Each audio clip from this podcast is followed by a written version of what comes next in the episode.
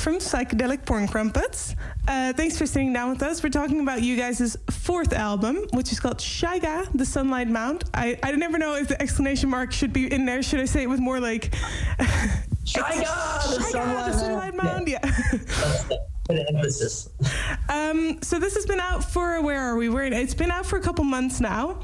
Um, how was it approaching this album? Was it different from any other albums? Yeah, I think this album I sort of wanted to focus more on a uh, on a concept in a way because it was like a, uh, there was a bunch of songs that we'd had or what I've been writing sort of before lockdown and just little bits and pieces that we had on tour.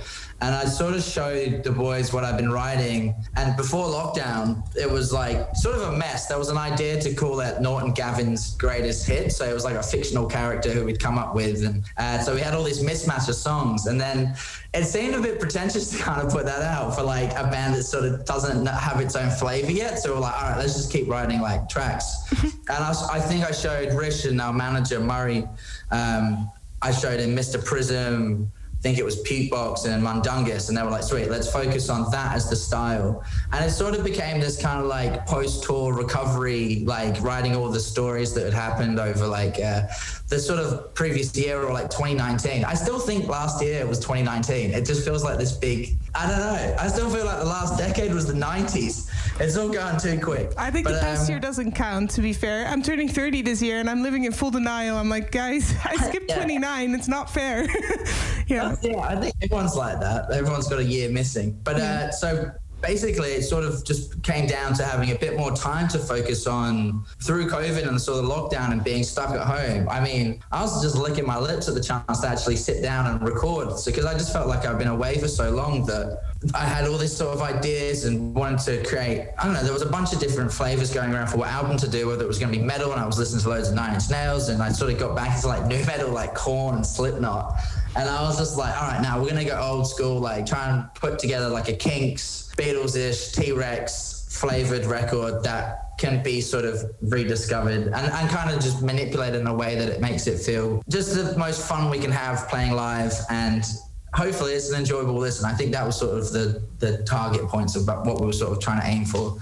So for you guys, it's kind of good that there was a little bit of a break in time to think about what you were doing because it gave you space to kind of reimagine how you were going about it. Yeah, and it was. I think if we were gonna, we were supposed to release this record in May of 29, 2020. Mm. And so we got back in, I think, December, or we kind of had a bunch of tours in Australia as well. So by the time we actually started recording, it wasn't until January, February. And obviously, COVID wasn't around at the time. So they were like, all right, May's the release date. And we had this big tour planned. I was like, I don't even think it's ready. And as soon as they were like, you're shut down, you're inside for six months or whatever. We were just like, all right, not like touch wood. It was obviously awful for the whole yeah, world. but like, okay, breather. We can look at it again. Maybe that's something yeah. to put back to you know label and management. Like, listen, guys, this is what we did once we got a year yeah. To like think about it instead of pushing it out there. It. Yeah. Yeah. So right now I'm trying to just bank as much material as possible because I feel like we'll be on tour for however God knows how long. So uh, yeah, I'm just every day at the moment trying to record and get as much material down as possible. So when it all comes to, it, I'm like, sweet, I'm ready. Yeah, you can go back into the f- big stream of things. Yeah. Okay, yeah. well let's start. We're gonna just start by track number one. Do you know the track order by heart? You I don't probably should do. I think it's Big Dijon. I'd be, yeah, I can do the it. opening I'm, track I'm, of the album. There you go. so the first track is Big Dijon. Dijon. Dijon. yeah.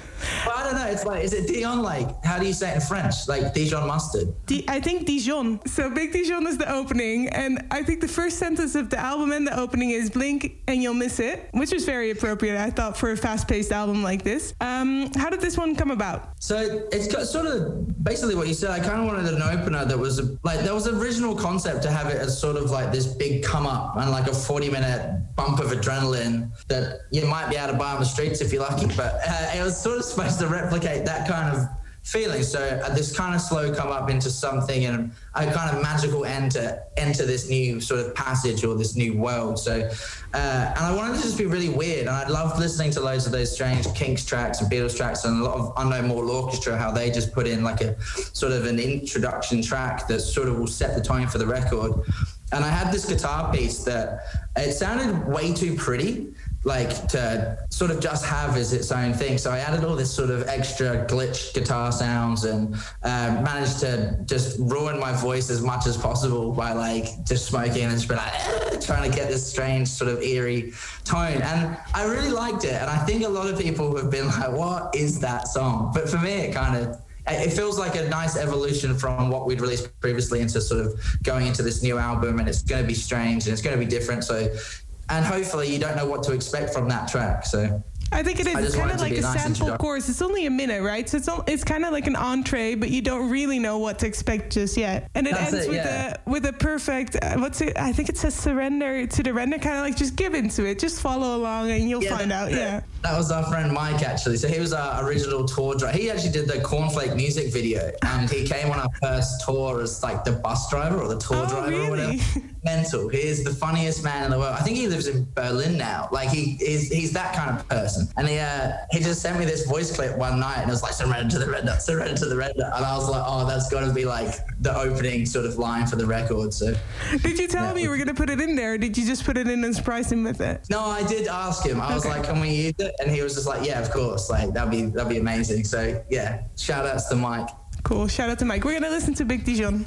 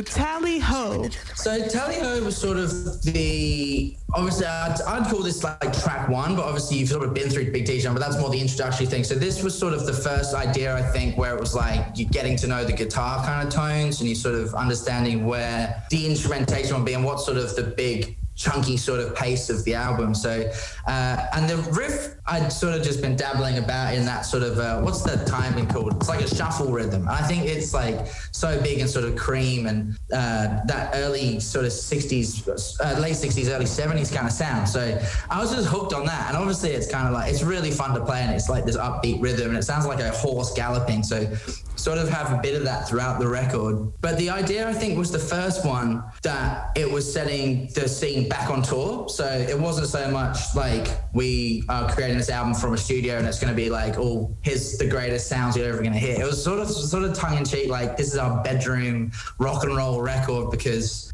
we're in lockdown. But also, it was like I think that was sort of what I wanted to achieve as well. Just something that could be, I don't know, it's really hard to replicate it live, but because it's all so glitched out and I went to town and Ableton just trying to fuck up everything, which I probably shouldn't have done like in, in hindsight.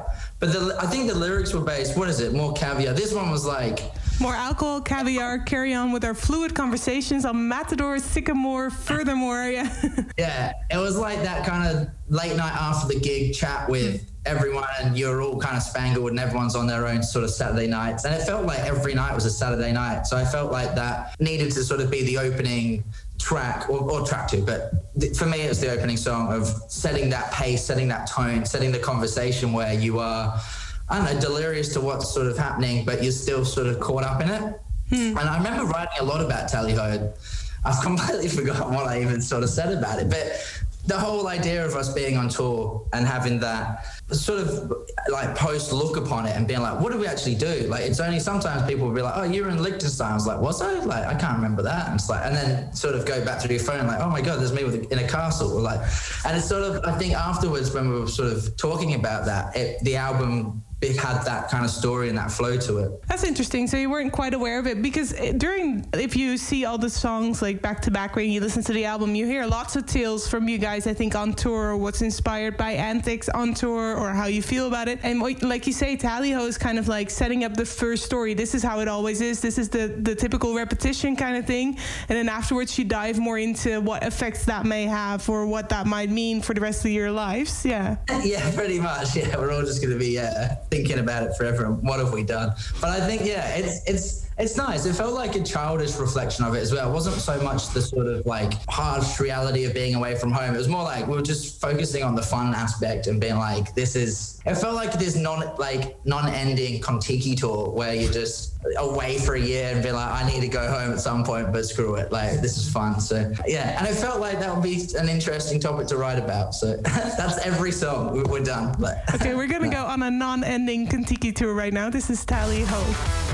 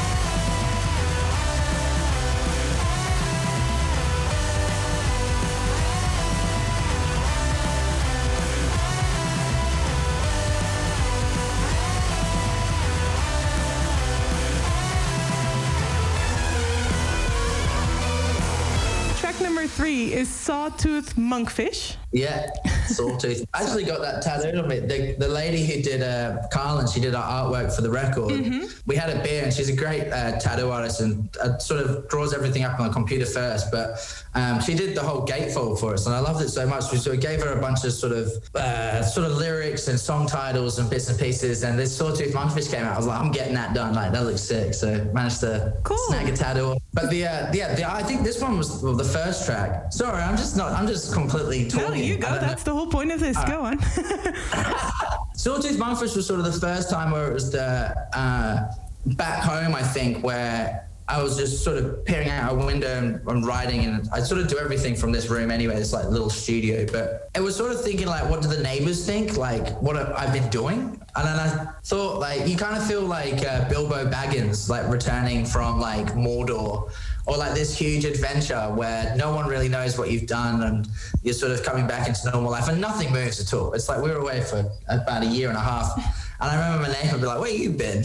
I'm just like, oh, nothing. I haven't done anything. I think that's just like a weird thing that we all do. Like when they're like, what have you been up to? You're like, oh, not much.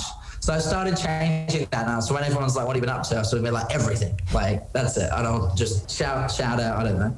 it's nonsense. But I feel like that Sawtooth Monkfish track was the first time it was trying to be back home and sort of then reiterate the sort of what life was like again. And I wrote this one, I think, quite towards the end. It was Sawtooth Monkfish, Tripolosaur, Mango Terrarium, sort of the final tracks I wrote for the record to sort of tie it all off. And there was sort of loose ends and there was heavier bits, but I feel like I just needed this Nirvana grungy kind of tone, like to keep the pace going, but also I don't know. It's a fun one to play. Like, and uh, the riff itself, it, it reminds me of like uh, a Japanese arcade game. Yeah, it's got some arcade and influences. So, yeah. Yeah, because we were in when we were in America, they're all like all they have is pinball machines and pubs. It's amazing. It's like they don't really have that in Australia. We don't. Have, we just have drinking and that's it. There's not like any fruit machines or whatever. So when we were in America, we're like, sweet. Like they do quarters still. I don't know. You're putting in quarters the machine, just playing pinball. I like went to play your show, but those sort of noises, it's like ding ding ding ding. You just feel like like you're winning. So I wanted to include that, and we had little phone samples and recordings of uh,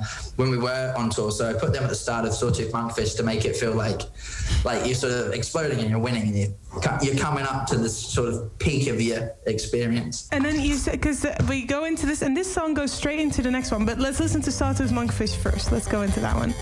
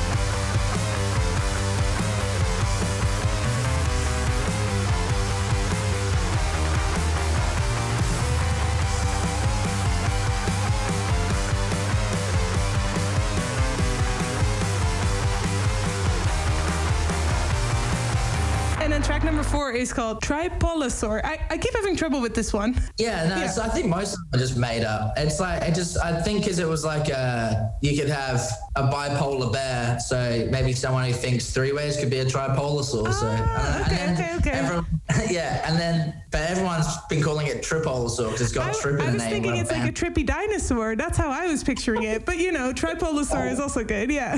yeah, a trippy dinosaur still works. It's all right, but I think tripolosaur that was the, the intention of it. Let's call maybe it I should. yeah. all right, cool. And so this one, it goes straight into it from Sawtooth Monkfish. Like it's almost like if you don't notice it, it's a seamless transition. Yeah. So I think that was the case where they were sort of connected, and when I was writing them, it became one after the other. And I just kept the guitar tone from the previous track of Sawtooth Monkfish to sort of work with that and sort of feel like that seamless transition where you. I really like those albums as well, where I mean, King Gizzard do it amazingly well, and obviously Pink Floyd were sort of the creators of that. And the sort of ending of Abbey Road, where the medley of uh, songs that all string together and create this one like giant track. It's like I love that. So I was trying to do that with the whole record, but it's so difficult. Yeah. And then I also it felt like it needed some bits and some breaks because it was all just like, hey, have this, like it's straight in your face and flashing lights. But um, with Tripolosaur, I think that was the sort of same sort of dialogue as Sawtooth Monkfish, where you're back home and you're sort of processing everything, and so that tour sort of lifestyle of where when you're away, it's like it's all coming back in sort of these like horrific flashbacks. So you're just like, oh my god, what, what is that? Like, and I sort of wanted to make it feel like the protagonist or the main character is like a bad diary insert where they can't understand the reason why they're drunk all the time where it's like so clear to the listener that you're like you're the fucking problem. It's like your hectic lifestyle is taking you over. So that to me just felt like a nice way to be like it's harder to sort of see things when you're inside of it than from an outsider point of view. So so i really like the lyrics how they sort of worked on that Yeah, it definitely works like that because you're kind of looking at this protagonist like, come on, you can see what's happening. We've gone through a couple songs now. We know what's happening. And then Yeah. it's funny because it kind of, on in one way, it kind of tells you, you know, this might not all be good, but the protagonist is still not quite there yet. So that's it's an interesting change in tone where it still kind of stays the same for the main uh, main person. Yeah. Oh, I'm glad you got it. I Yeah. think because it was sort of that chorus as well for the like waiting for my velvet morning would be like sort of coming home and you're absolutely relaxed in your bed. You've got your sheets and just like, all right, there it is. Like that's my velvet morning. But a lot of people, I don't know, loads of people. I didn't realize that a velvet morning was also something to do with heroin. Oh. which is I didn't know, but yeah, we've never dabbled in that, and we never will. So there you go. Well, good Uh, we'll set the record straight. This time, it's Yeah. not what it means. Yeah, I like that. I like the idea of a velvet morning. I, I got it. I was like, oh yeah, it's kind of like soft, and it's it's even something people can aspire to now. Even if you are kind of like, I don't know if anyone actually experiences it, but it's something to like to aspire Yeah. to. Oh, Yeah. No, than spending the big after a long holiday. You always have that extra day off, don't you? Where you come home, you're like, Yeah. I'm just gonna spend the day in bed or just at home. So Yeah.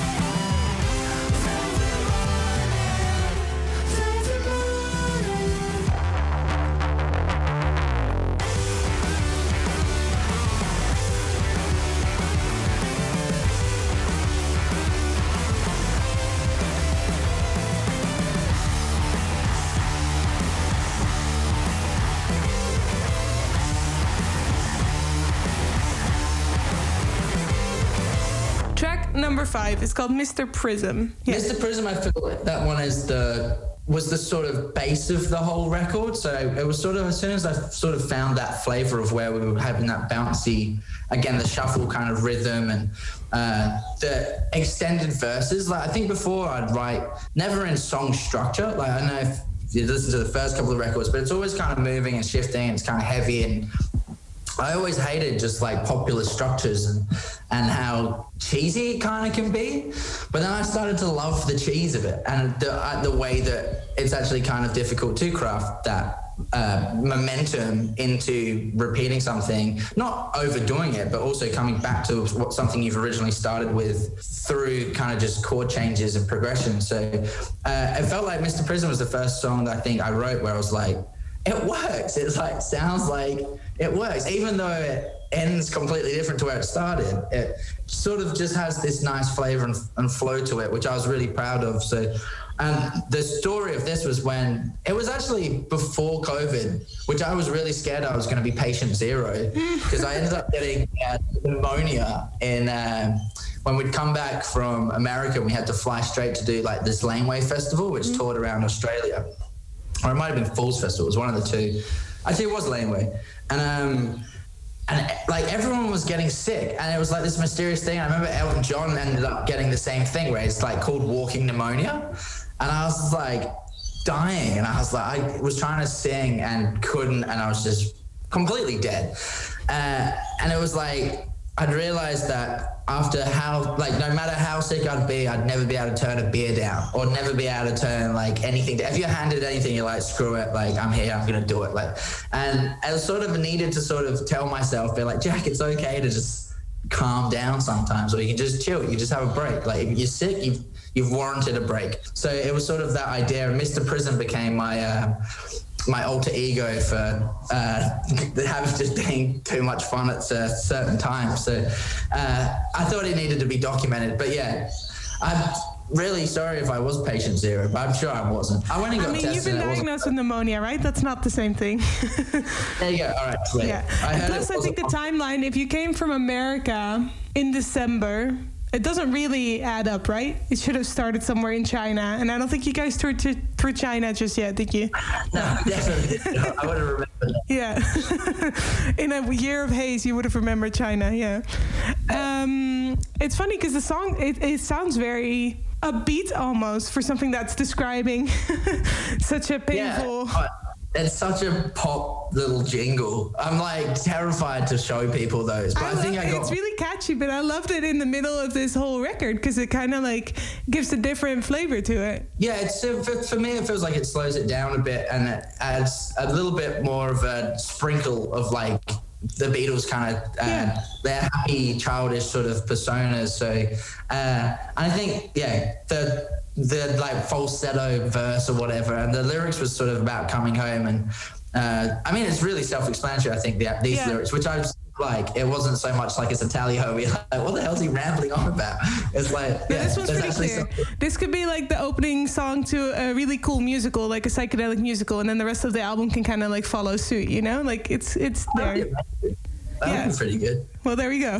Free idea. Let's listen to it.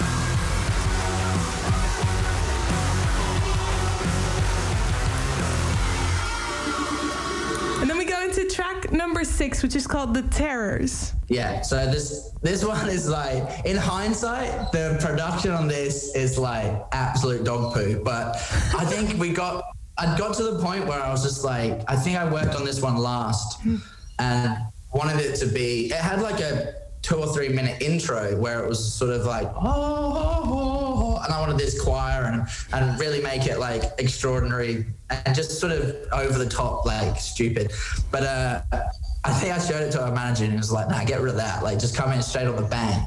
And so, for the pace of the record, I think this is the point where I feel like it just needed a slight little break. I mean, listeners, if we're listening through the conversation, probably won't understand it. But when you're going straight into it, it's like, all right, now just going from a heavy bit and it just goes, like straight. There's no sort of come down from that point. So, uh, but I think the riff itself, like when we played it live, it sounds monstrous. But I feel like the just the little there's a little production element which I'm now like. I mean, in hindsight, every you learn from your mistakes. Yeah. So it's sort of uh it comes out just absolutely blaring. I think the speakers just go for like five minutes. But the song idea was about uh, the terrors, like as in your hangover, the Tuesday terrors of being like, oh my god, I'm doing this all over again. And it seemed to be like a recurring theme on tour where you're just sort of uh, most nights would be the highlight of any like my life, where you just be like, wow, this is incredible, and you're traveling Europe and you're with your five mates or six mates or whoever you sort of brought along, and Mike would join in and just come with us through I don't know half of Europe. Surrounded to the Uh, yeah. Yeah, and then there- there'd be like a calm down day where you're just like, oh my god, and you're thinking about everyone, and you're thinking like, does anyone know like who I am, like, or like my parents still like love me? But uh, so that that the anxiety of that uh, that Tuesday morning sort of wake up was uh, the inspiration to this track. But then it sort of. I, I feel like I needed to have one element in the album to sort of focus on that because it's a drinking record, it's the tour record, so that, that's the that's the height of what I go through. It's just yeah, you're either hungover or you're not.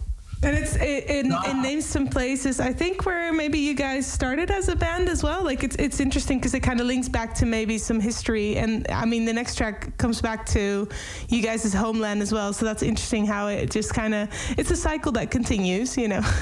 Yeah, that's it. Yeah, it's nice. We have feelings, we just don't show them that much.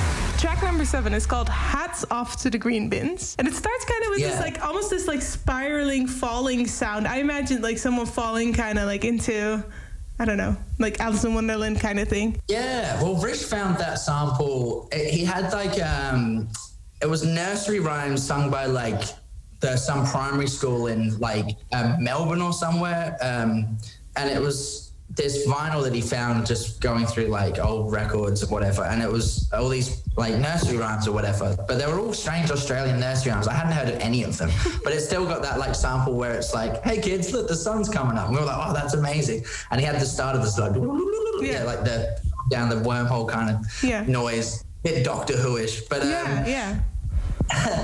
and I think that just sort of felt like a really nice transition away from the sort of heavy element of what Terrors was to sort of the new sort of path of the record. So what would that be? That would be a audio.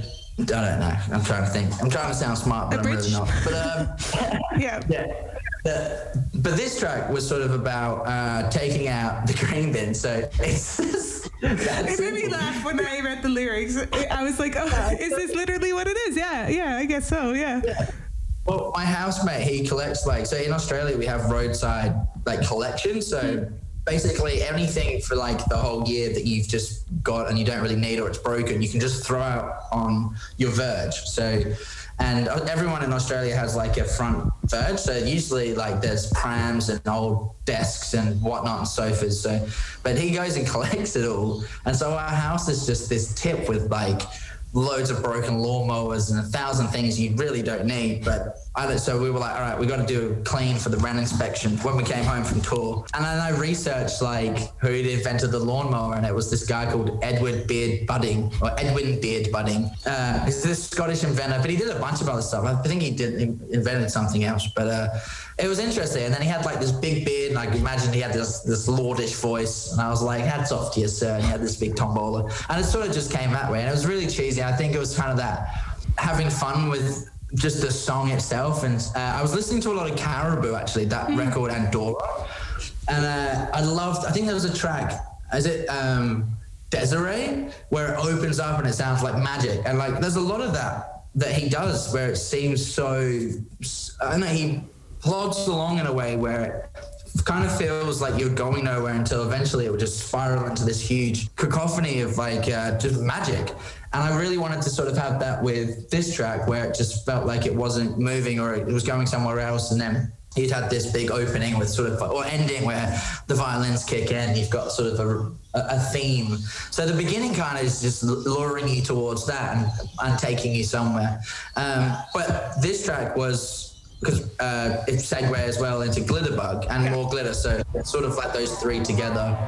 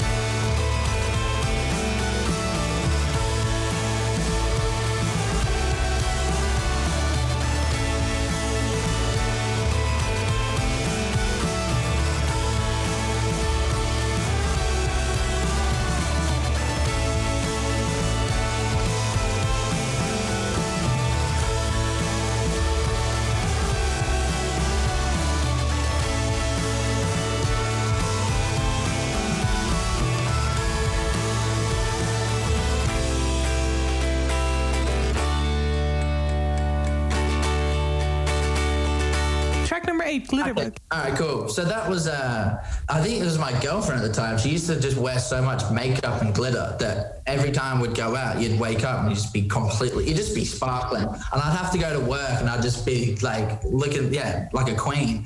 And it was amazing for a while until I was like, all right, I can't, I've gotta go to get a job. Like this is, this is too much. But the, uh, so that, and the song I'd been working on it for, oh, there was an original idea like three years ago, and it was supposed to be on Whatchamacallit, and I left it off Whatchamacallit because I didn't really like it. And then I think I tried to mis put them all together, and it sort of like became this kind of rhythm. And I just kept copying and pasting Danny's drums. So instead of him like sort of being like, I don't know, it sometimes feels like that. And I think now I've got to the point where it's like, everything that happened from Shy. There's like parts of writing, I think, where I get carried away with would be obviously copy and pasting and sort of treating it more like a, a montage of like Yeah. ideas rather than music and trying to actually like create something and, and allow him to play drums. So that, that's what I think the next record will just be like tenfold. But we're talking about Shyga. yeah. Um, so, and the, it needed like, I was into the Mellotron. So Sam, who we're recording with, Sam Ford, had a Mellotron, which I'd like never played before. And as soon as I heard it, I was like, oh my God, that's like everything. It's just, it sounds magic. It sounded like Caribou. It sounded like Beatles and Sgt. Pepper's. Uh, I think, so I wanted the sort of ending to sort of tie it all together and feel like this one sort of cohesive piece of music and going and spiraling through all these different ideas. And, but, uh, and I think in the key where it was like in A originally, and then I transposed a lot of it, so it was up like a couple of octaves, and then um, down, so it would feel like it's sort of moving. But I think that was only because I didn't have an orchestra at our disposal, like old, mate John did, and old Paul. But Next time. I think, if, yeah, that's it. it. And this is probably another one of those songs where it's like we're just sort of, well, I was just kind of working with what I had rather than probably what it should have been, and and having those instruments and and trying to work at instrumentation. But I got lazy with it, so I was just like, I'll just shift this guitar up, and that's our violin section. I'll transpose this, and we'll make some. Uh, put them in fifths and sevenths, and then that way that can be something else. And they were supposed to be like holding place instruments, like hmm. to be like, we'll get a trombone for that, we'll get this, and we'll get that. And eventually, I listened to the demo so much that I fall in love with it. But hmm. so I'm completely bagging out my own music, but No, uh, yeah, but it's uh, interesting to hear because I, you've gotten some time past it now, so you can look back on it and think, okay, some of this worked the way I wanted it to, and apparently some of it, you know, if you could have done it now, you would have approached it a little bit differently. Yeah, I think I think that's a good way to sort of work as well. Like I don't think there's anything that we've released that I'm just like, yeah, listen to that, it's amazing. It's like everything's got to be. I don't know. I, I feel like we're getting better as a band. We're obviously releasing more rhythmical music, I suppose, or at least it feels more like it's got a flavor to it. Yeah. But uh, the production side, yeah, is uh, that's a whole nother beast. It's like I think because we do it ourselves, it's like we thought we were really good, and now we've realized how bad we are. But so it's no, well, bad is a big word, but I guess you can learn from what you do, right? And you can you can progress from there. And you know that's also why people like live albums as well. So if you guys think there's certain elements to it that you would have added, but you never got around to it for whatever reason, you know, there's a tour coming up. See if you can incorporate Yeah, some yeah, of yeah. it, and then bring out a live, a live album and show people how you meant it. I would love to do that. Actually, that's probably a good idea. That'd be We'll- really we'll wait. cool. We'll have to do it with a big, yeah, a big band, big orchestra.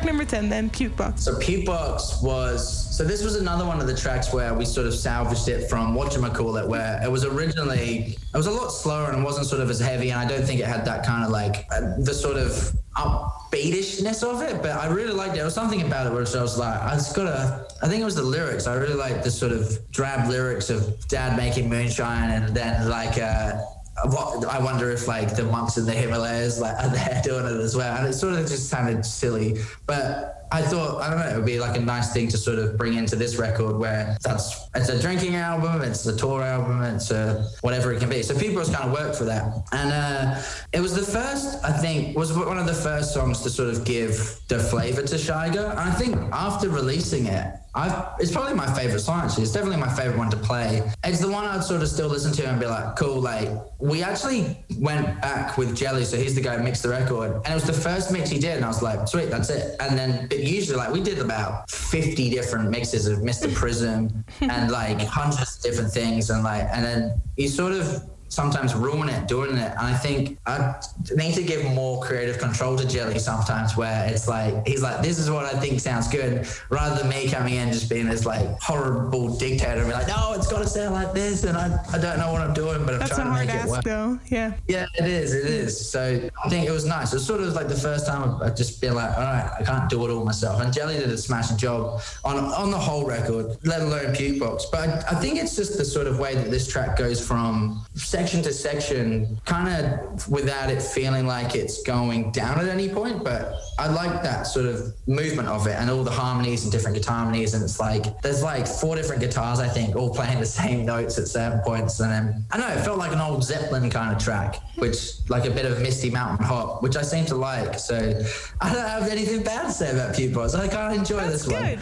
What, what's interesting, did you always know that Pukebox or these songs that they were going to be kind of in this order? Because it sits kind of in the middle near the end. It kind of um, has its place there. No, I, well, I have literally, I think it's even this diary. I don't even know. I have books and books and books of like, well, this go. This is just one page. So it'd be like, I'll write down all the track listing Oh, cool. of, and then it's like what it was before. Maybe that was the first one. And I'll just go through it. So what do we have? It went from this song called Incubate Now You Reacted to. So none of these made. Oh, Mundungus we had. Glitterbugs in there. That's and Pukebox is right down the bottom. Hey. and then it'll be at the end until it finally works with what it's got. So Mm. So it's literally, I don't know, I don't even have the name on that, but that's the old one. So then I just sort of get a new diary for each album and be like, write ideas, sort of lyrics, little things, and then I'll, for, I'll get, I don't know, have a couple of beers and I'll be like, this order, and then sort of try and work it out in my head. But it felt like it sat, sat nicely after that sort of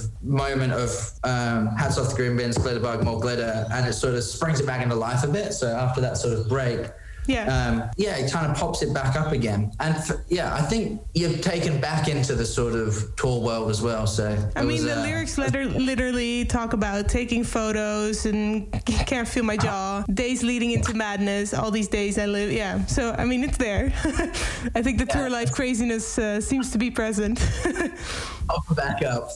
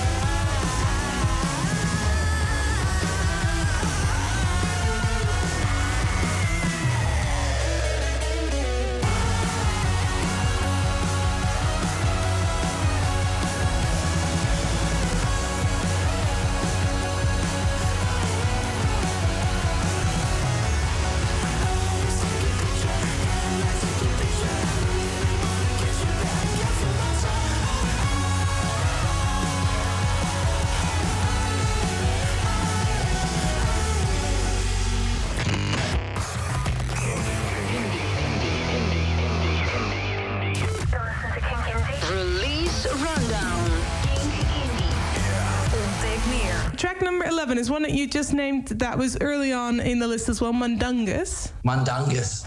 Mundung. Mundungus, I think it reminds me of Harry Potter for some reason. It was uh so my friend who used to get when it'd get baked it'd just go Mundungus. And I think it was from that one of those house elves who would say that. Oh. What is it like Mundungus Fletcher? Uh, Mundungus Fletcher, yes. It's, Yeah. it's ringing a bell somewhere very far away. Oh, we're gonna get so sued by yeah the old Harry Potter franchise. Oh, But. I think it's just it just sounds funny, and I think this the song is just absurd. I think we had the riff, and I was wanting it to do some sort of like upbeat skiffle kind of music, where it was like that like big band 1930s, almost like um, the the early sort of swing like bands. So. Uh, and, and just have fun with it. And I think that's exactly what it was. And but it was the first, I think, because that song we released quite a long way or a long time before the album came out. So it was. You can sort of hear the difference in production because that was the first one we actually did in a whole studio where the guitars. I think I did the vocals at home. I did some of the guitars at home, but we did the kit, the bass, and the guitars at Tone City with Sam Ford. And we're like, sweet, that's how we're going to do the production for the record. And then obviously lockdown happened, so I just eventually started just doing it all in my bedroom and just being like, nah, I got it, I got it. Don't worry, guys. And then now I'm like, why did I think that was No, a good no, idea? no. But yeah. Yeah. So uh, it, it sort of became the, I think, the benchmark of like what the song should be. So if it wasn't going to be as good as Mundungus or, or what didn't have that sort of pace and that sort of that bounce, then we'll leave it off. Hmm. Whereas now I've gone completely the opposite. I'm like trying to make as much different music because I feel like that was sort hmm. of I would say like Shyga is such a one thing album. It's Yeah. like so encrusted in that idea and that concept, which is what I wanted to do when I started off writing it. So I kind of achieved what I wanted to do. Maybe Yeah. the idea I didn't stretch it enough and to be like, how do you evolve it and get like deeper elements and some more nicer bits? Because I think the only sort of nice bit, I mean, there's the more glitter thing and there's the end of sort of Tale of Gurney Gridman, but there's not sort of moments where you can sort of get lost in a sense where it's like you're really ethereally taken away. It's more just like, all right, okay, we'll go, we'll go, we'll go. Which, which I suppose is the pace of tour. So Yeah. that, that kind of like that kind of thing. But it needed to be done. I was I was happy with it. But I think uh, You got it out of your system, and then now, yeah. Exactly. And now I can be a musician again, not just someone going, all right, on the kit. Like Danny's just playing like, uh, yeah, just crash cymbal for 40 minutes pretty much. But Mundungus, I think it felt like it was the the right way to go about the album and sort of talking about when we got back from tour and all your friends are there like, oh, are you okay? And you're like, yeah, I'm fine. And you're like, am I okay? And then you start questioning if you're fine. But we're all good. But I think it was it, was kind of funny to look back on that as not so much an intervention, but it was like that's kind of what it felt like, rather than be like, how was it? Was it fabulous? Like, did you go this house Japan? It's almost sometimes people are more they felt a bit like they were asking how we were rather than what we got up to. So, hmm. which is nice. I mean, it means we have some caring people around Yeah, us. I think it, it's, it probably comes from a good place, but I can understand that once you're on that high and having done such cool things, you're like, no, I'm good. I want to talk to you about what I've done. yeah. Yeah, exactly. Yeah. And I think that was like, I think that's the reason why it needed an album, just to be like, here it is. Like, I don't know if you want to sort of. This is what we were up to. Yeah. This is our rush. Yeah, this is our little, uh, this is a little diary of like 2019. So we sort of all slapped together, and rather than leaving off the bits and the bad bits, we just snipped around and we're like, here's my done yesterday. Yeah. yeah, no, it's a, it's an honest, it's almost like a diary for 2019 for you guys. Yeah.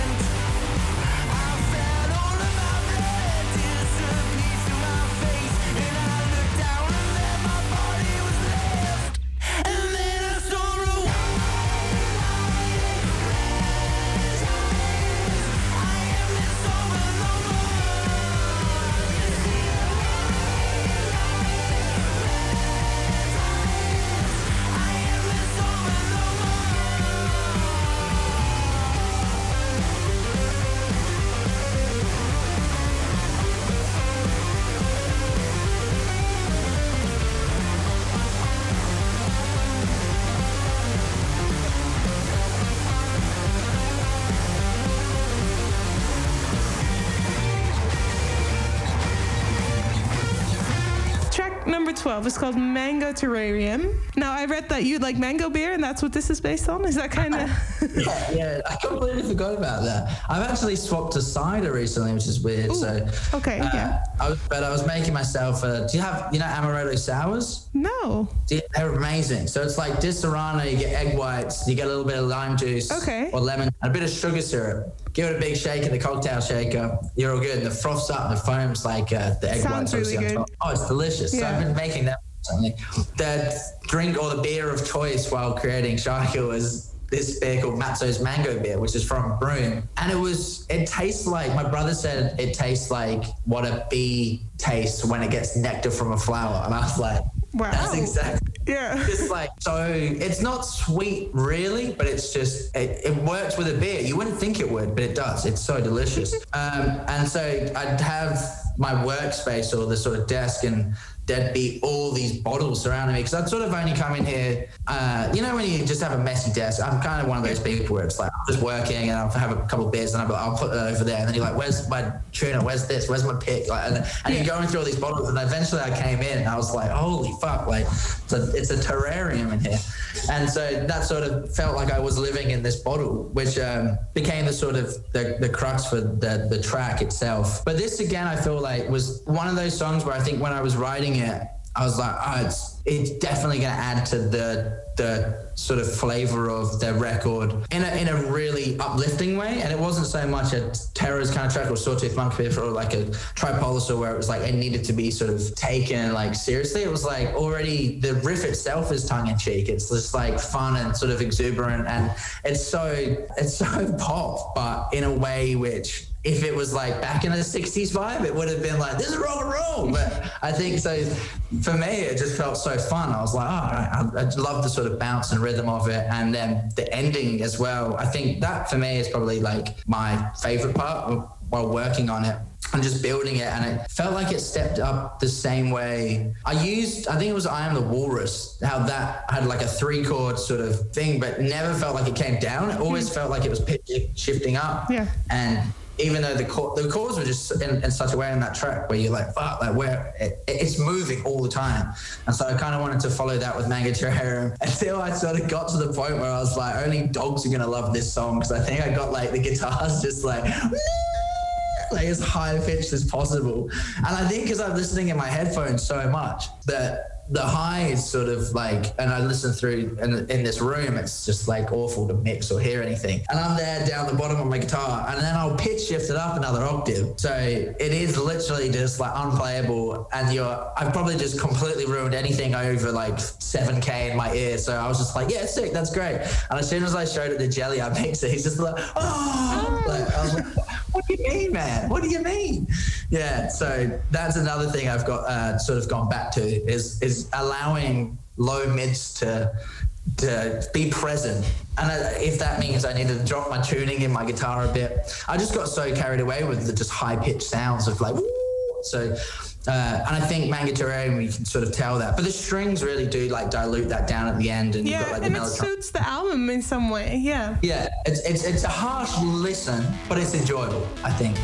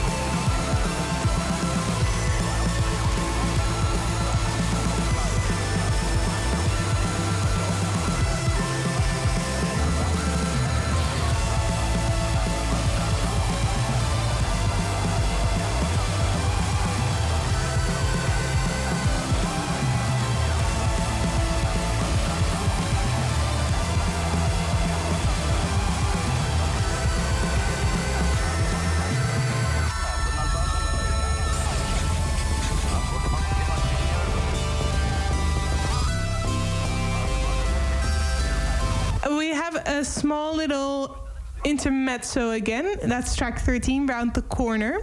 Would you Yeah. bump that to either one of the tracks or would you play it as a loose one? I think it was just a way of sort of. Uh, I had it as originally as a long track. It was, uh, and then I went into some like drum and bass thing where it was like it was only supposed to just be a joke kind of me. I know when I was recording like guitar music, I sort of like going back and just just making something for myself that no one's probably going to hear. And so I had that sort of like the thing, and then it went into like this big sort of drop, and I was like, oh, I'll get someone to rap on it, like it'll be sick. And then I was like, I should just take that first little section and just use that as a segue between Mango Terrarium into um, the tale of Gurney Gridman. And I like how it just shifts, and I was just shifting my voice, and it wasn't meant to be played live, but I was just having fun just recording. But I think it, I don't know, I really like the idea itself. I probably should have worked on the whole song, but I think I got sort of uh, carried away and just kept it as the segue itself. It do- I mean, that you put it on this album doesn't mean it doesn't have the right to have a comeback on a different album, right? You can still try and Yeah, work it out. Yeah. don't know, if I don't get me started on it, I'd rework everything. I'd just be like, all right, we're going to town. We're starting with day dot. No, but like, you can extend this and make it into like call it something different and just use. I mean, this is only forty seconds, right? Yeah, that's actually quite good. Yeah, Sample And I, your I own think words. there's a Radiohead. yeah, oh my god. I think did Radiohead do that where they like had was Kid A and In Rainbows was like I think there was something about In Rainbows being the end of every song on Kid A. if you splice it in between In Rainbows, that all fit into another album. Oh, that's perfect. It's something like that. Oh, but that's really I- cool. Yeah, I know. Only Thom Yorke, only Radiohead would Yeah. do that. So maybe maybe we could do that. Just full nerd out on like Yeah. yeah. Or reverse. I wanted to do a whole album of reverse songs. So there you go. We could do that.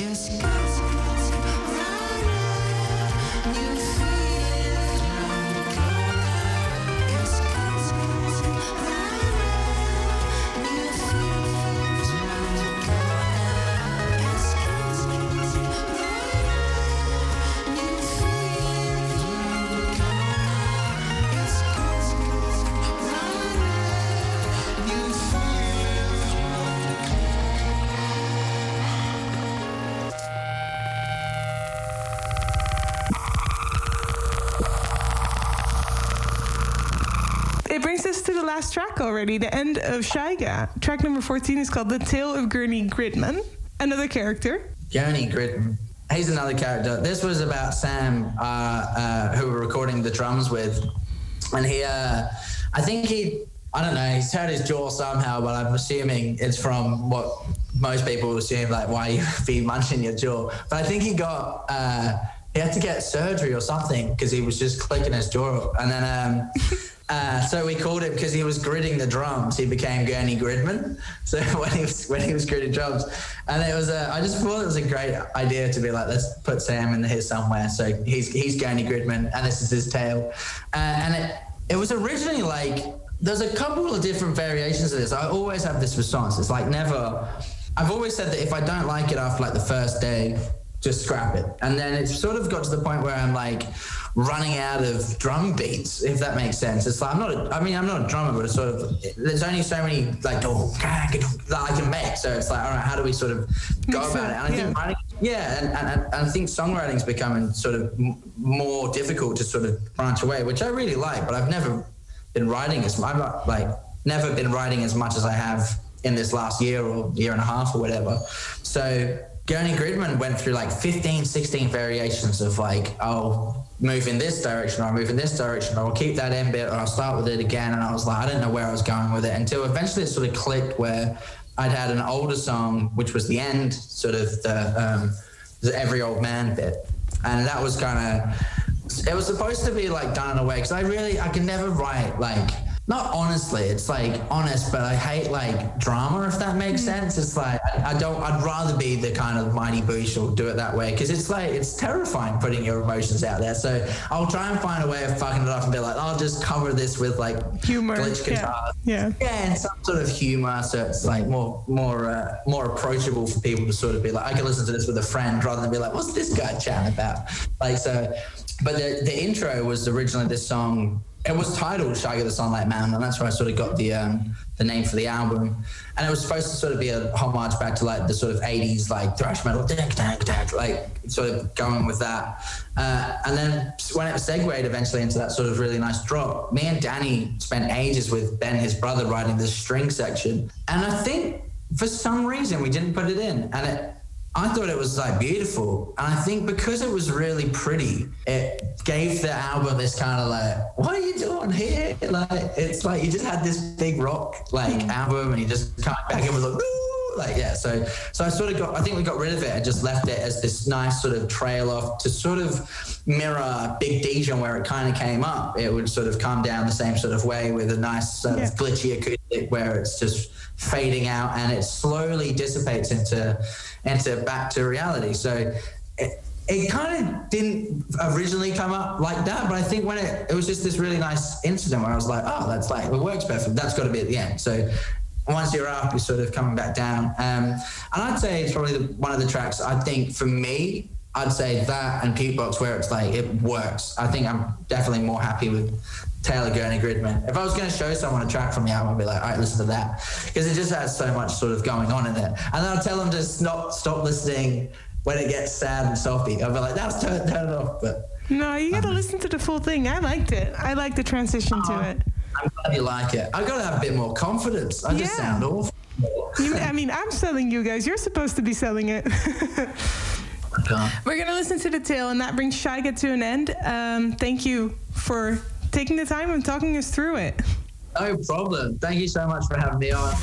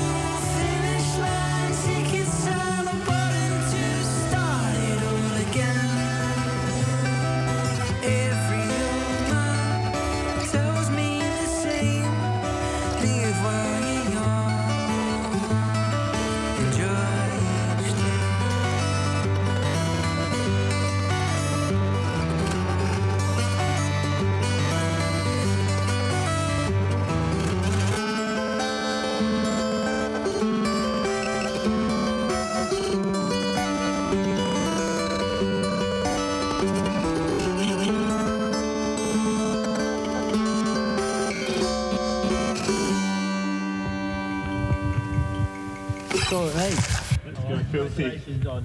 I feel pretty good right now. I feel fucking great.